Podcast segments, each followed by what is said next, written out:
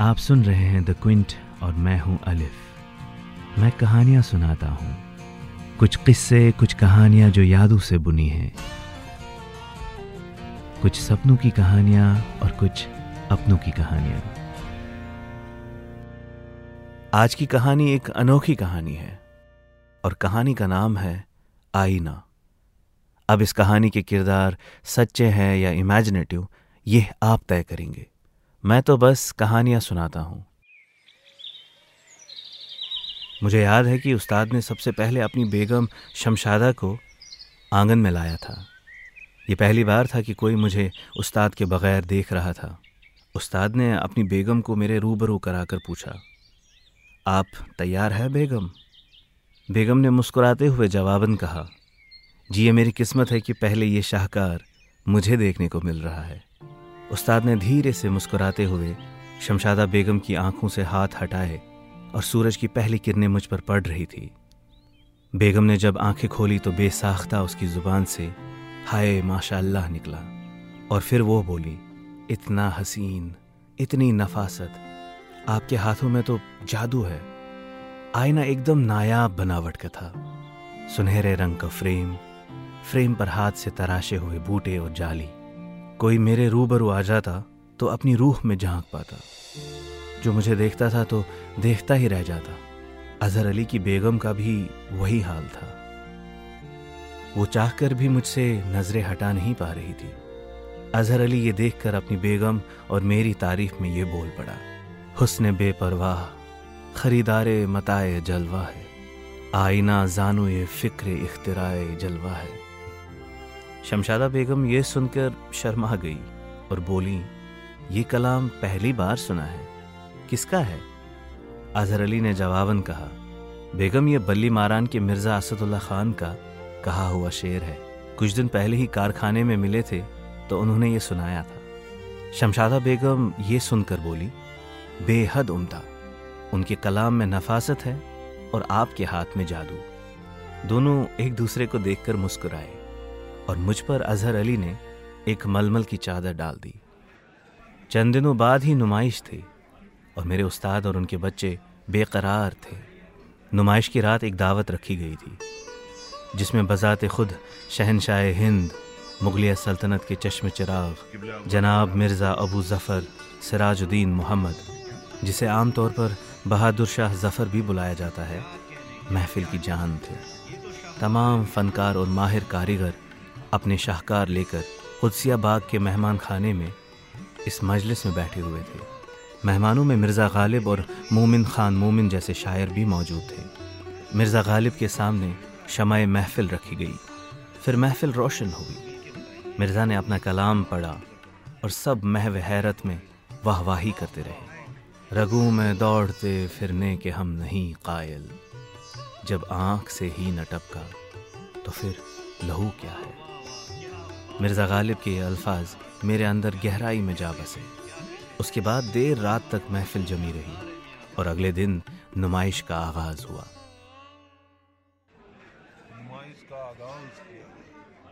बेहतरीन से बेहतरीन कारीगरी के नमूने पेश होते रहे।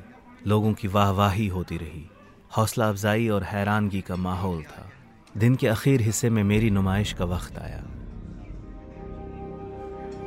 उस्ताद अजहर अली ने मेरे ऊपर रखे हुए मलमल के कपड़े को उतारा और सुनहरी किरणों में मेरी साख्त, मेरी बनावट गालिब के शेर से भी ज़्यादा खूबसूरत थी।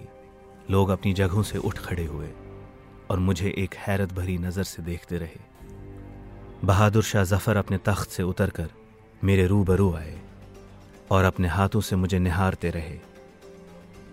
किसी शहनशाह का अक्स पहली बार मेरे सीने में उतरा और मुझमें समा गया। बहादुर शाह जफ़र अपने शायराना अंदाज में बेसाख्ता बोल पड़े। उनकी आँखों ने खुदा जाने किया क्या जादू, कि तबीयत मेरी मायल कभी ऐसी तो न थी। अक्सर रुखसार ने किसके है तुझे चमकाया, ताब तुझ में माह कामिल कभी ऐसी तो न थी। ये अल्फाज किसी हवा के झोंके की तरह मेरे अंदर समा गए। सारे लोग अपनी जगहों से खड़े होकर वाहवाही और तारीफ़ करते रहे। उसके फ़ौर बाद ही शहनशाह ने शान शाहजहानाबाद का एजाज़ मेरे उस्ताद अजहर अली के नाम कर दिया। और तोहफे में उस्ताद ने खुश होकर शहनशाह को मेरा वजूद पेश किया। अजहर अली इनामात और तारीफ़ों के बीच मुझसे विदा हुआ। उसे इनाम के तौर पर 200 सोने के सिक्के और 300 चांदी के सिक्के और बेशुमार जवाहरात, जेवर वगैरह मिले। उसके बाद दरबारी मुझे शाहजहानाबाद के बाज़ारों से होकर नुक्कड़ चौराहों से कुदसिया बाग ले गए। मैंने रास्ते भर अपने अंदर उस वक्त के बाज़ारों की चहल पहल, लोगों की बोलती ज़ुबानें, पकवान की खुशबुएँ, लोगों के चेहरों पर सजी मुस्कुराहटें और दिलों में पड़े आक्रोश को हमेशा के लिए बसा लिया। कुदसिया बाग महल में शहनशाह के ख़ास कमरे में मेरी जगह तय हुई। एक खादिम रोज़ मुझे साफ़ करने पर रखा गया। मैंने उस खूबसूरत महल की हर दीवार हर परछाई देखी और उसे भी अपने अंदर समा लिया। मेरे नए मालिक मेरे रूबरू होकर अपने आप को संवारते और ख़ुद को ताकते रहते। शहनशाह वक्त मेरे बड़े कदरदान थे। महल में आते जाते तमाम ख़ास आम से मेरा सामना हुआ। मैं खामोशी से सारी चीज़ें, सारे हुक्मनामे देखता रहा। अंग्रेज़ों की बढ़ती शोरिश के किस्से वज़ीर शहनशाह को सुनाते। और किस तरह बहादुर शाह जफ़र फ़िक्रमंद रहते। मैंने उस बदनाम ज़माना अंग्रेज़ी जर्नेल जॉन निकलसन और उसके दीगर ब्रिटिश अफसरान को शहनशाह के सामने आवाज़ बुलंद करते हुए भी देखा। मैंने अंग्रेज़ी ताकत को दिल्ली की सड़कों पर उभरते देखा और मुगलिया सल्तनत का जवाल भी। लोगों में आक्रोश अपने अरूज पर पहुँच गया और यह आक्रोश सिर्फ़ शाहजहानाबाद ही नहीं बल्कि पूरे हिंदुस्तान में फैला हुआ था। बंगाल में कई हिंदुस्तानी, जो कि अंग्रेज़ी हुकूमत में सिपाही के तौर पे काम कर रहे थे, अंग्रेज़ों की गलीज साजिशों के ख़िलाफ़ उठ खड़े हुए और अंग्रेज़ी अफसरान पे हमले किए। इन हमलों की खबर तेज़ी से फैलती गई और कई छोटी बड़ी रियासतों में लोग अंग्रेज़ों के ख़िलाफ़ उभल पड़े। शाहजहानाबाद में भी कई जानसार और ज़िंदा दिल लोगों ने जुल्म के ख़िलाफ़ लड़ने का अहद कर लिया। शहर के लोगों ने शहनशाह वक्त की तरफ़ रजू किया।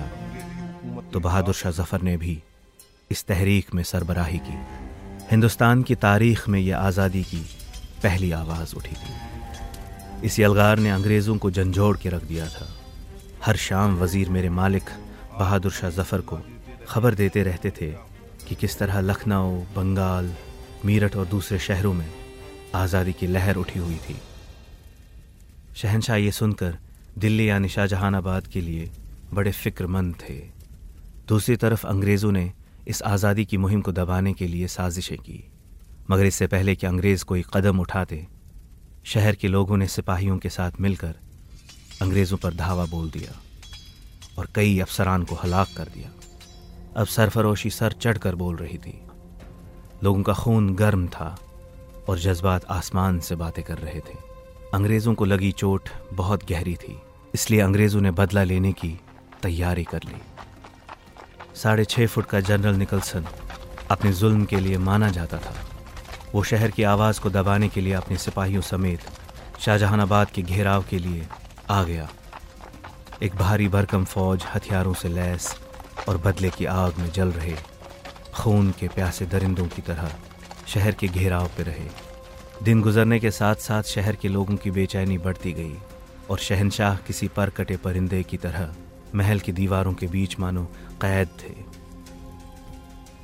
खौफ व हिरास का माहौल था और आखिरकार चार सितंबर अठारह को जनरल निकलसन, हडसन और दीगर सिपाही शहर के ऊपर कहर बनकर टूट पड़े। बेतहाशा लूटमार और कत्लो गारत हुई। बच्चे, बूढ़े, औरतें सब के सब मारे गए। शहर के जानवरों तक को भी जला दिया गया। हर तरफ़ आग ही आग थी। बाज़ार लूट लिए गए। महल किसी वीराने की तरह उजाड़ दिया गया। कूचा चैलान में ही करीबन चौदह सौ लोगों को मौत के घाट उतार दिया गया। मुझे ये बात में खबर हुई कि मेरे उस्ताद अज़हर अली और उनकी बेगम शमशादा इस खूरेज तूफ़ान में हलाक हो गए और उनके बच्चे लापता हो गए। बाज़ारों की रौनक छिन गई। चहल पहल थम गई और शहर वीरां हो गया। मेरे रफ़ीक शहनशाह बहादुर शाह जफ़र को कैद करके जिला वतन कर दिया गया। महल में ऐसी तबाही मचाई गई कि वो देखते देखते किसी जेल से बदतर हो गया। सारी रौनकें चली गई और मुझे कुछ अंग्रेज़ी सिपाहियों ने उठाकर तहखाने में डाल दिया।